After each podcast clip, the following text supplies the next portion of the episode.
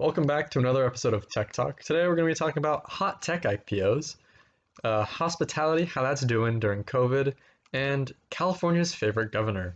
So, Alyssa, this week, DoorDash, Airbnb, they IPO'd. What are your thoughts on that? Because I know we have different views on this. Yeah, so I realized that your view, Hayden, is that IPOs, like, they were unjust, whatever. They were in. I agree with one thing. They were inaccurate. Okay? Okay. I do not think that the initial price offering was actually inaccurate. I think that the market's reaction was inaccurate. I mean, you saw that right after these companies IPO'd, basically both of them doubled within a two to three day period. They doubled in their initial price offering. And uh, I think a majority of that is obviously just noise. You know, people see a new hot IPO of a company that's on all the tech headlines and they want to be the first in and they think it's going to grow up exponentially. But the reality is that, I mean, if we're taking a classic, like classical view of economics, like at some point it's going to come back down to the intrinsic value. And right now, um, a recent study showed that for Airbnb, they're trading um, at two times. Essentially, their price per share is two times what their book value per share would be. When on average in the industry for hospitality, vacation rentals, typically it is overvalued, but it's 0.6. The average for companies in that industry, it's 0.6 times above the book value. And then you have Airbnb over here, and it's two times. And I think the question is whether that's a reflection of some competitive advantage that Airbnb has versus its competitors, or if that's just noise trading in the market. When they first happened, when they IPO'd, oh, like a couple hours afterwards, my friend texted me. He's like, "Hey, how much did you buy? Because I know you bought these." And I was like, "I did not buy these. I didn't. I heard about them. I knew they were coming. I did not want to buy them because I was unsure what was going to happen. I don't believe in the, for a minimum, I don't believe in the, the DoorDash model. I think over time it does well. We people want that instant gratification. They want food directly to them, but once they start to realize all the fees that's going into it, they're not going to want to be using it. Maybe people are Mm. cost conscious. I don't know. To be fair, like personally, I, I do use DoorDash excessively, to be honest, more than I should. Granted, I'm banned for, from Postmates. You're I'm, banned from. I'm not, I still am unsure why. I can't get through to an actual operator. I just get a menu and get transferred to an automated um, system for answering questions. So I don't know why, but I am banned from Postmates. Um, so I just use DoorDash, but I have the Dash Pass, pass, which I believe Dash Pass, which I believe uh, I should really know how much I'm paying a month, but I'm 99% sure it's like $10 a month. Um, and when you think about the fees, like it cuts out all the delivery charges. So instead of paying, you know, from anywhere from two to six dollars for delivery, I'm paying nothing for delivery, and my service fees are around one dollar. And I actually found that if I go on different websites for promotional codes, I can spend less using DoorDash than I would in a store. Gaming the system, that's the key. That is absolutely key. I still believe if you're not paying attention to your costs, like it's Oh my gosh, Stupid consumer it. that it's you are. ten dollars. yeah, still. Uh, I don't know what uh everyone makes generally, but ten dollars they can probably buy another meal A with month. that. I know. One one other meal. You can, yeah. Uh, my favorite uh place to eat at in Seattle is has like I only spend like ten dollars plus tip, so still, I think if you're paying attention to the costs, I I don't end up using DoorDash. I don't use Uber Eats, any of those, and that's why I think it's kind of overpriced or like the company itself, their business model, I just don't agree with. And that being said, I did not want to hop into it. For Airbnb, I it was in the same week. I don't really have an excuse. So I just did not want to hop into it. And in a Bloomberg Mm. in a Bloomberg opinion article I like read a couple minutes ago, uh, I kind of agree with, with one of the things you're saying. Um, I'll pull it up, see who who wrote it, because uh, then I can do them justice by giving them credit. Take him, uh, as they were saying, because with how they were IPO'd, it's the common retailer investor these days. The Robinhood traders they just want to hop into it. They don't really care about anything. They don't have the valuation. valuation. One, don't generalize us. Uh, we Robinhood traders, please and thank you. I have an Ameritrade account as well, but Robinhood's my fun account. Thank you. I understand that, but I think okay, the normal general Robinhood traders, they're not going to pay attention to how much is being offered, how many shares are being offered, and they don't even know what the general like. They don't study finance. People who use Robinhood outside of yourself I probably don't study finance. okay, so we're making a generalization about everyone except myself. yes, I I'm fine. I I don't think I think that there are others as well as myself that have studied finance. Yeah, of course. There's the one-offs here and there, but they they're not paying attention to how much is being offered, uh, share-wise, percentage of the company, and I think when they hop into it, supply and demand kicks in, and they're realizing all the shares of uh, these companies, these IPOs, they're being scooped up, and the price of them just skyrockets, and it happens so fast. Everyone inputs their um, trades before open, and once the brokerage kicks in and they start putting the trades into uh, the stock market, then it realizes everyone's trying to buy it.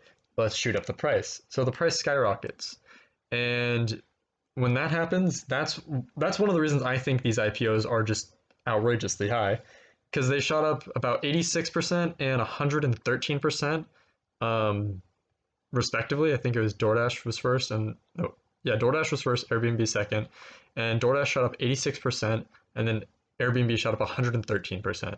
That's ridiculous. I mean, I think that the market's already reverting though. Um, since since last week when they IPO'd, Airbnb is down 10.1%, DoorDash is down 13.6%. So they're already coming back to the norm that I think they're at, they should be at. But I mean, the reality with these valuations, like DoorDash, right? It was valued at 47 billion. The entire uh, value of the company was valued at 47 billion, and they still went like they sold off 10%, and they still went for less than 10% of their valuation. But I also think that there is just a self fulfilling prophecy with contributing to noise trading because the reality is that these companies, when they decide that they want to go through an IPO process, who are you going to choose? Are you going to choose uh, Goldman or Merrill Lynch? Say Goldman's going to value you at 19 times, Merrill Lynch is going to value you at 24 times.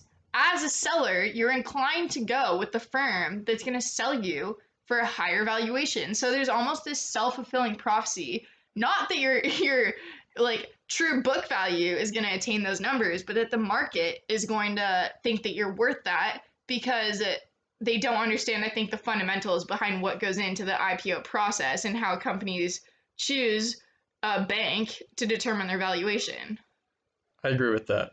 I just on that comment alone, I'll, I'll say, if you've seen uh, The Big Short in 2000 or on the 2008 financial crisis, Yeah, I it- know I didn't watch that. It had nothing to do with Margot Robbie. It was pretty funny. I think um, Steve Carell he play, had a funny character, and I liked um, Christian Mike- Bale. yeah. Um, and when they when Steve Carell was looking into um, how they did all the the ratings for the agencies for the for the bonds, he was talking to I want to say Moody's or is the person I don't know I don't remember too exactly um, what agency they were referring to, but um, she was saying yes we kind of just they'll they'll give them a higher price because they know if they don't or a higher rating because it was the ratings agency they'll give them a higher rating because if they don't they'll go to uh, s&p down the street or someone else. And he was like this is ridiculous. This is absolute bull. And that's when he's like all right that's it. It's a bubble. And that's when he was ready to uh, put his shorts in I And- think that we're seeing that again too. Like this suspicion, you know, you see it on all the opinion websites, Wall Street Journal, Bloomberg, you see on all the opinion pages. These analysts are saying, you know, it's very likely that we're going back in to a dot com bubble era. And uh, I think there's something to be said about that, but I also think that it's such an unusual circumstance because of COVID.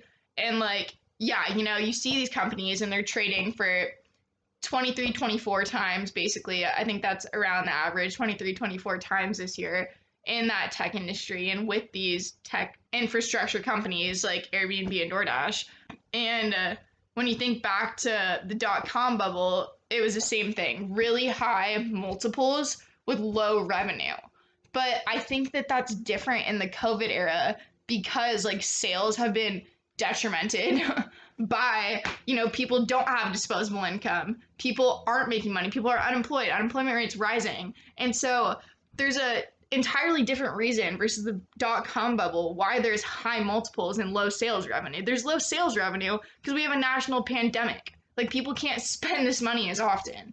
And so i think that that has something to do with these really high multiples. And look like i've said it before i do think that there are bubbles happening but I don't necessarily think that it can be generalized into all of tech because I think that COVID has had such an influence on those high multiples versus it just being irrational traders. if we're thinking about just on the basis of these valuations, I think especially like private equity is going to have a lot to do with this reversion back to average multiples and um, realistic valuations because you think about like private equity funds and VC funds, you know, they're typical growth equity funds. You, they typically have a three to five year timeline, unusual circumstances, 10 year timeline. But I think that in the next five years, when these companies that are under um, private financing attempt to resell, that they're going to see like multiple arbitrage is going to be going in the opposite direction that it would typically go when you want to sell a company because of these high valuations. And I think because of the rise of the sheer number of companies that are trying to enter the industry where tech infrastructure, AI infrastructure, having all of this technological capability is dominating the industry and seems so new. And that's why people are shoving all their money in it so rapidly. But you think five years down the road, like you're not going to be unusual. if you have this large tech infrastructure and AI and big data, you're not going to be unique. Every company is probably going to rely on that that does well in the stock market. And like five years from now, every company is going to have that. You have to have that to stay afloat. I think everyone's shifting to their own AI, their own big data, and what they intend to use on it. How much could we collect? How much could we build? And I don't want to know, actually. I, I can just like guess. I'm I don't know entirely. I, haven't thought too much into it, but I I will say, or at least I, I believe that we could put ourselves in a place where you could understand an entire industry, but if you start building AI that under, understands like completely everything, like let's say Watson at at level of sentience from IBM, uh, to understand absolutely everything about the industry and how the consumer behaves in that industry, then I, I think we'll get pretty out of hand. And I, I don't know where that would take it. I would think you believe Amazon is too big, or we'll have an antitrust case at that point. If everyone has their own AI that's incredibly well versed in the consumer behavior. And I think big data would apply to that same logic as well. If we understood everything, then I think it could get out of hand. I don't know to what extent. And I bet there's limitations somewhere where we collect the data, how we collect the data. There's ethical and probably legal implications depending on where you are. Yeah. I mean, you, you saw it in propositions this year, and like, I think that that's really where antitrust actually is going to hammer down in the next five years. I think antitrust, its biggest presence and prevalence is going to be in big data because if you monopolize data, that's going to be not just an antitrust lawsuit, you're going to have privacy violations. Like, there are so many layers on top of that. And if someone tries to monopolize, which hasn't happened yet because there's so many smaller companies as well that, you know, startups that are focusing on big data and AI and analytics and metrics. And there hasn't been, in my opinion, there hasn't been one dominant player in data analytics. And I think that once there that player emerges, that's where you're going to see the most intensity with antitrust lawsuits. tangent, but Yeah, th- that was a hefty tangent. yeah. As a fun fact, to transition into our next topic, as of its IPO, Airbnb was worth more than every publicly listed hotel chain in the US. The market cap of Airbnb was worth more than all of them combined, which is a little little interesting, but um what we want to talk about now is hospitality and how does that change after COVID or towards the end of COVID? What does, what does it look like? How do they recover? And right now they're empty. No one's traveling, no one's staying at these hotels. Travel's just basically very limited. People are advised not to travel unless it's essential. So, how does hospitality recover from that? And I was thinking about what if they started selling off their buildings and making them offices? That would take a lot of money to start renovating them, but still, how I don't even know if people are going to want to go to work anymore if they're going to want to be in offices. It's staying at home looks very mainstream after how long we've been doing it already. You know, in my opinion, I do not think that, regardless of the fact that people will most likely have the virtual option, even once the vaccines are dispersed widely, I think that regardless of having the option to continue working remotely, people inherently, like, it's just in human nature that we're social beings. Like, from an evolutionary standpoint, we had to cooperate, we had to be social in order to progress in society. And I think that that's something that's just inherent in humans is uh, this desire, this need to be social and interact with other humans. so, for one, I think that the hospitality industry like will revive after COVID. I mean, you've seen big chain hotels take such a big hit. Like Hilton last year, they had I think 260 in net income, and just in quarter two, they were down like 450, maybe a little more than that. Um, and re- yeah, so you can see how much of a toll it's taking on Yeah. these businesses, but that's also mainly because you know you have travel bans in place, and you have federal restrictions, you have local restrictions and new legislation that prevents having full occupancy. But then again, you see like Airbnb, you see how well they're doing, and you see like VRBO and these uh, this new style of hospitality, which essentially it's helping both sides of the platform, like the network. You have like the buyer and seller network. It's helping both of them. Seller network, you're giving people the opportunity to rent out their houses, and you're giving sellers opportunity or buyers the opportunity to stay in a great location for a much cheaper price.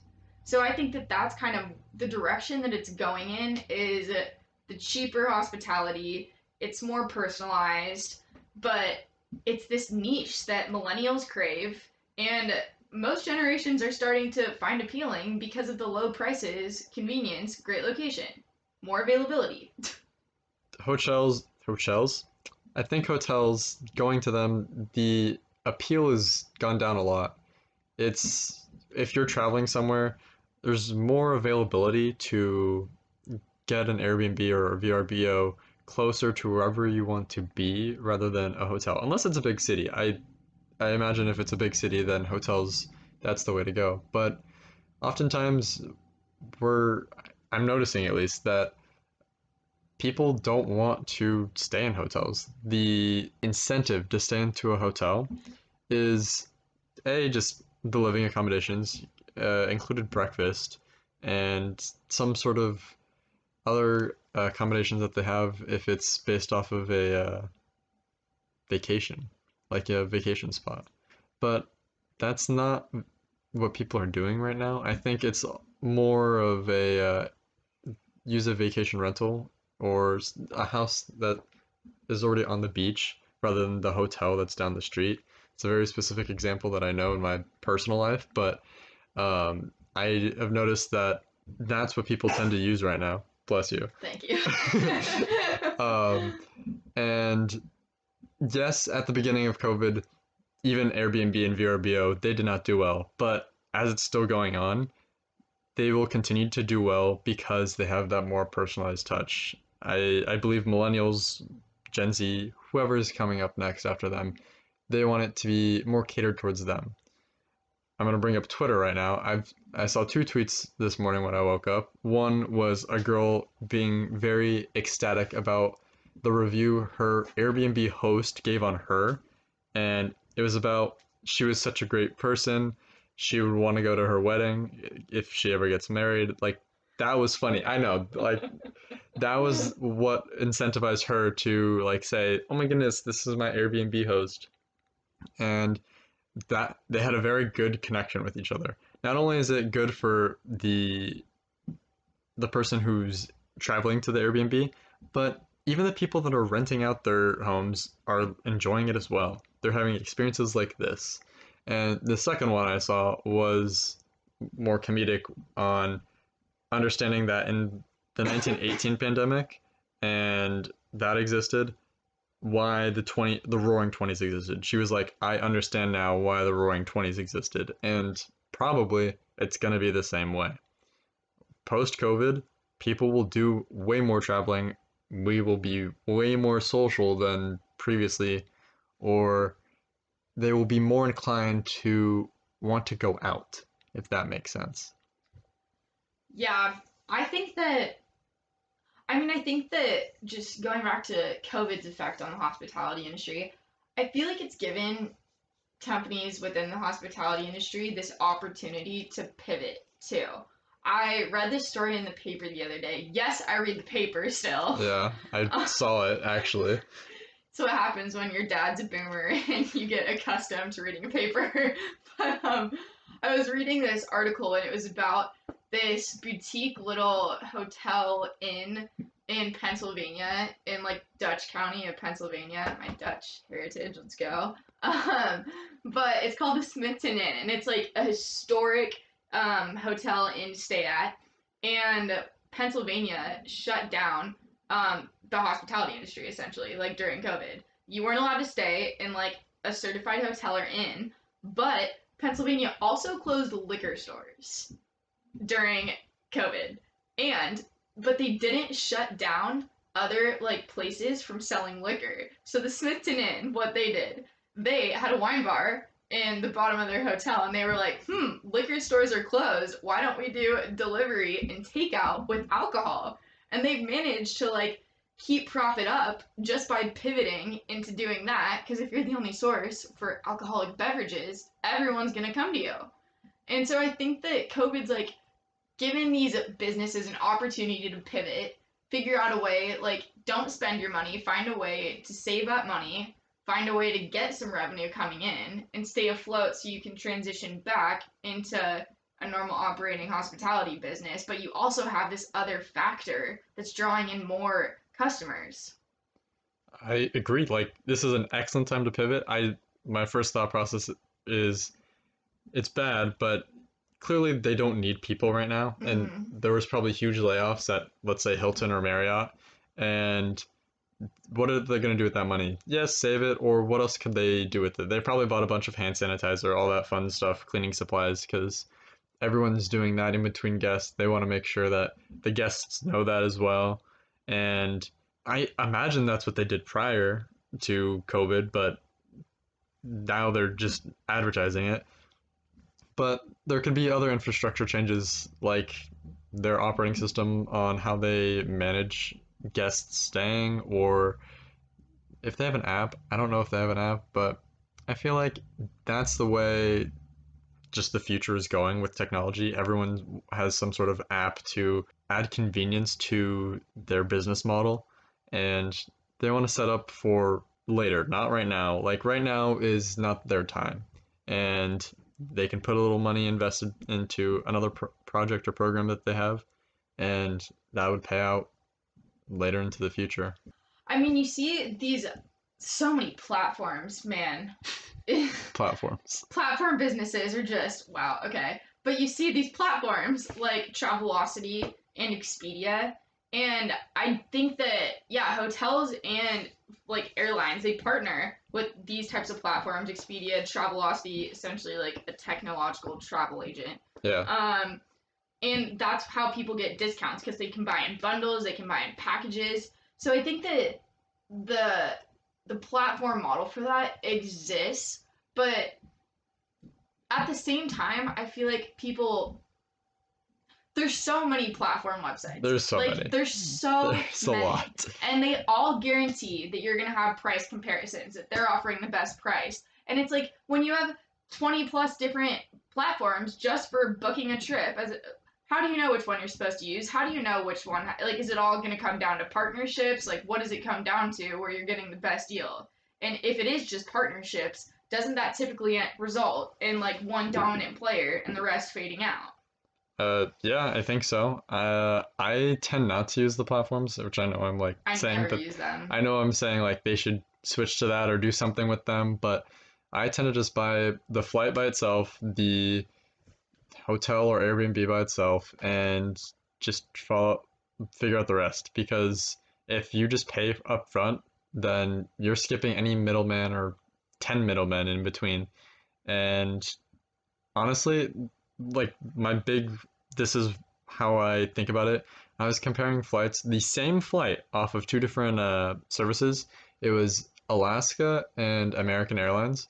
And the person next to me was looking on American, and I was looking on Alaska.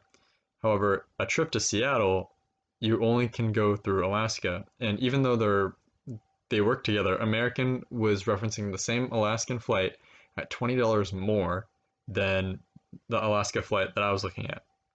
And yes, I was just using Alaska's website, and the other person was just using American Airlines' website. And that's how they made the money there. Like American Airlines was making twenty dollars more, or twenty dollars just by referencing Amer- Alaska as the flight to be on.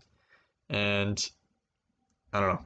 I think if you cut out the middleman in just about everything, then you're paying for the product or service at its most raw price. However, that's not the most convenient sometimes. And every time you're adding a middleman, you're paying for convenience to some capacity. And I think there is necessary times where you do need a middleman.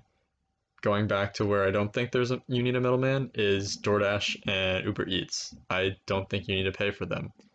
But you're paying for convenience and cold food at that point.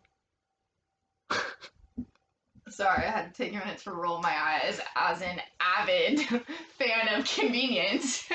Yep. And I literally pay less using DoorDash occasionally than I would going and buying it in the store or in the restaurant. So I'm just saying. But I think that, like, you've seen, like, there's been a lot of consolidation too with traditional travel agencies. Like, um, for one, obviously, because of the pandemic, you know, a lot of these companies are operating at losses and they're like, I m- might as well just sell at this point because I'm either going to go under or I'm going to get acquired. So Yeah. there's definitely been a tendency towards consolidation for that reason. And then also, traditional travel, travel agencies, a lot of them, the CEOs, the owners, are approaching retirement age. You know, it's the boomers, they're about to retire. So they're also like, I want to exit my business now. I want it to sell off. I want to like liquidate the value that I put into it, liquidate my equity. And so a lot of that I think is spurring consolidation as well. But as like traditional agencies consolidate together and a few dominant players emerge, it's interesting to see how these traditional agencies are going to try to compete with the platform businesses because they have, I feel like they have the history, the traditional ones, they have history. They do have partnerships for the most part, and they also have like personalization. They have this personal touch that everyone's craving during COVID that a platform website doesn't have. The amount of times that I have tried to use these platforms and then I'm like, I have no idea what's going on. So I try to call a number and it automates me 50 times. And every time I'm like, I want to talk to, you know, like customer service agent. I want to talk to a customer service agent. Nope. It will continue to put me through to automated recordings of answers to questions. I'm like, I literally can go to your like FAQs page and just get these two. Can I please speak to someone? So I feel like the personal touch, like, honestly, is gonna make somewhat of a revival in the like upcoming five years, especially after COVID, where these traditional business models that have the customer service, that have the personal touch, will be able to compete with these platform businesses with a ton of tech infrastructure.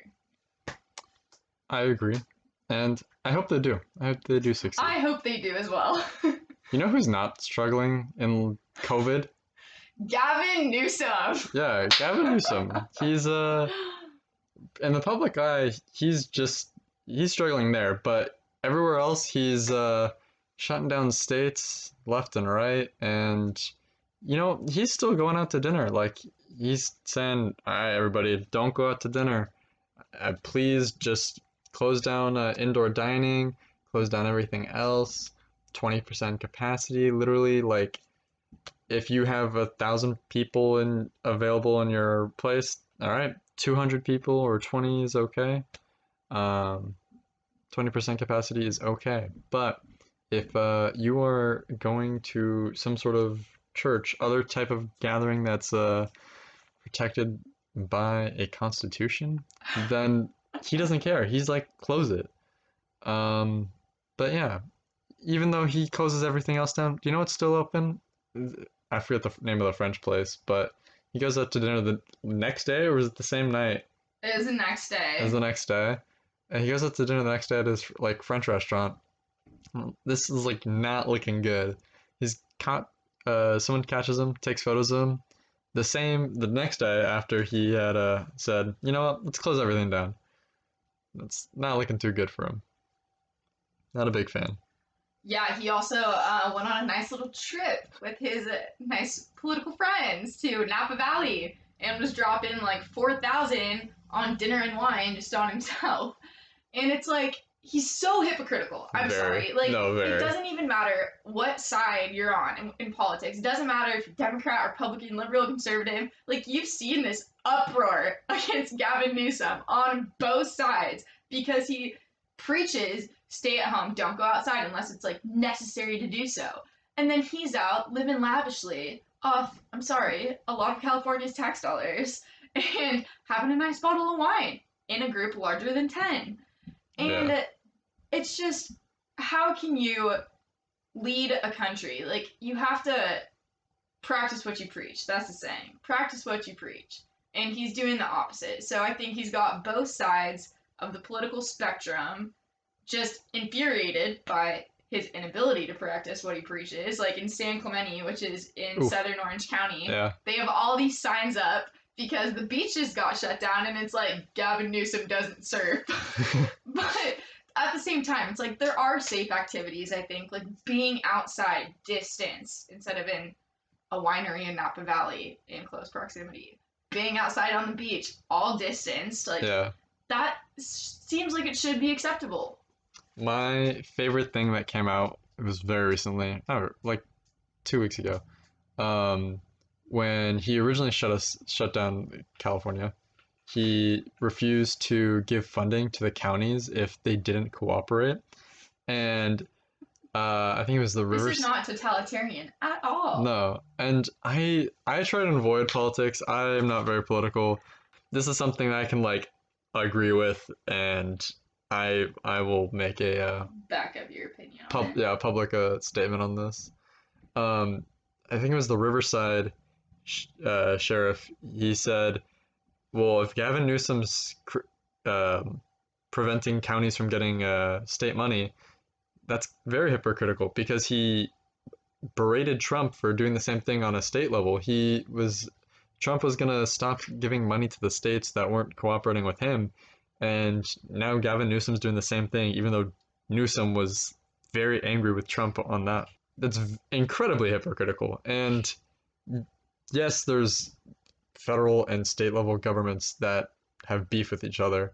They're different p- political parties. Of course, the, everyone's a different political party. That's There's always a happens when it's political reason. two-party system, you Yeah. know? There's always a political reason why people are having hate, or I, I will say hate is a decent word for this, um, with one another. Because Newsom is Democrat, Trump is Republican, and that was clearly motivated their their tension. There's always like some political leniency. Like sometimes there are people that are gonna like, just turn a blind eye and agree with some of the politics, and I do blame them for that. It's identity politics. I don't think that's a good thing.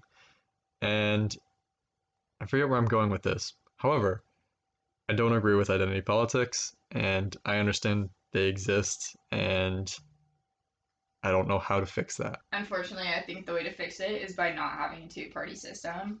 But the problem is that, you know, if you're gonna have a third party, like it's gonna it's not gonna be libertarian. It's too close to Republican. No. Um, it's gonna be independent. Like if there's gonna be a third party, it's gonna be an independent party. It's just there has to be a middle ground, and I think that honestly, sorry to start politics, but I think that's why Biden won because I think that what he his platform was for his campaign was we're one country, like let's get back and like let's unify this country again, which is a great platform to run on. I don't disagree with that platform. But I mean the question is will he put it into practice? But you just see like the reason he won, the reason he got states that are typically red is because like people are so sick of this polarization and Gavin Newsom is not helping, especially for just trying to, you know, like have like Republicans like come back to like a middle view, like have Republicans come back to an independent outlook, you know, instead of like just conforming to yeah, political identity.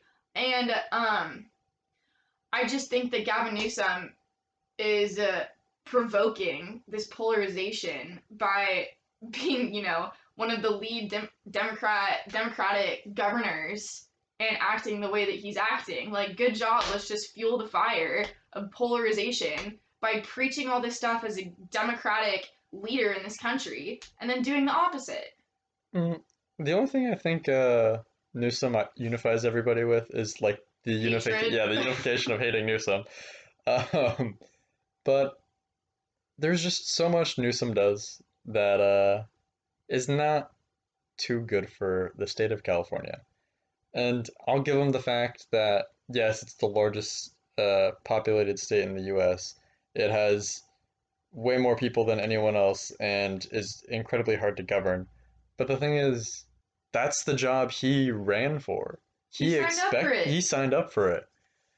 He ran for it and we elected him and now he's getting he's almost getting recalled. There's a huge petition out. Um, apparently has around half the votes necessary. Yeah, it needs 1.5, and it's out about eight. Only million? 1.5 million? That's it? Uh huh. Oh my god, that I have no doubt in my mind he's gonna get recalled then, because we have like 34 million people in California. I I'm guessing we can look this I'm up right now. Fact check myself.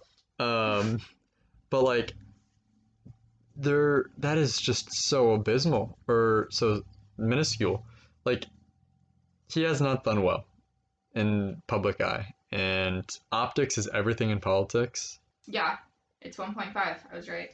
With a state of about just under 40 million people, 39.78 million people, that is nothing. That's like 1.5 million is really easy to obtain for Gavin Newsom to just petition, complete the petition for him to be recalled.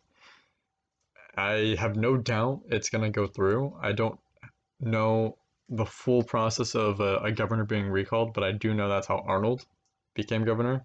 So that's to be interesting to see how it plays out. And I just looked up the number of small businesses as well in California alone, and there's 4.1 million small businesses. Yeah, if every small business owner, it's like assuming like they don't 30 overlap, percent. Yeah, a little over thirty percent. Assuming even if one person owns two small businesses, that's still enough for them to close out a or complete the petition for his recall. So we're gonna wrap it up. That's our little rant on Gavin Newsom, hospitality, and Airbnb today, and DoorDash as well. Can't forget about them. But if you've enjoyed us, enjoy listening to our voices, share us with a friend. Who knows? They might think we're funny too. I don't think you're funny. I think I'm so funny. You're laughing right now. I'm not laughing. I'm laughing at you, not with you. See, if, if anyone wants to laugh at me, they can do that too. So, anyway, thanks for listening. Have a good one.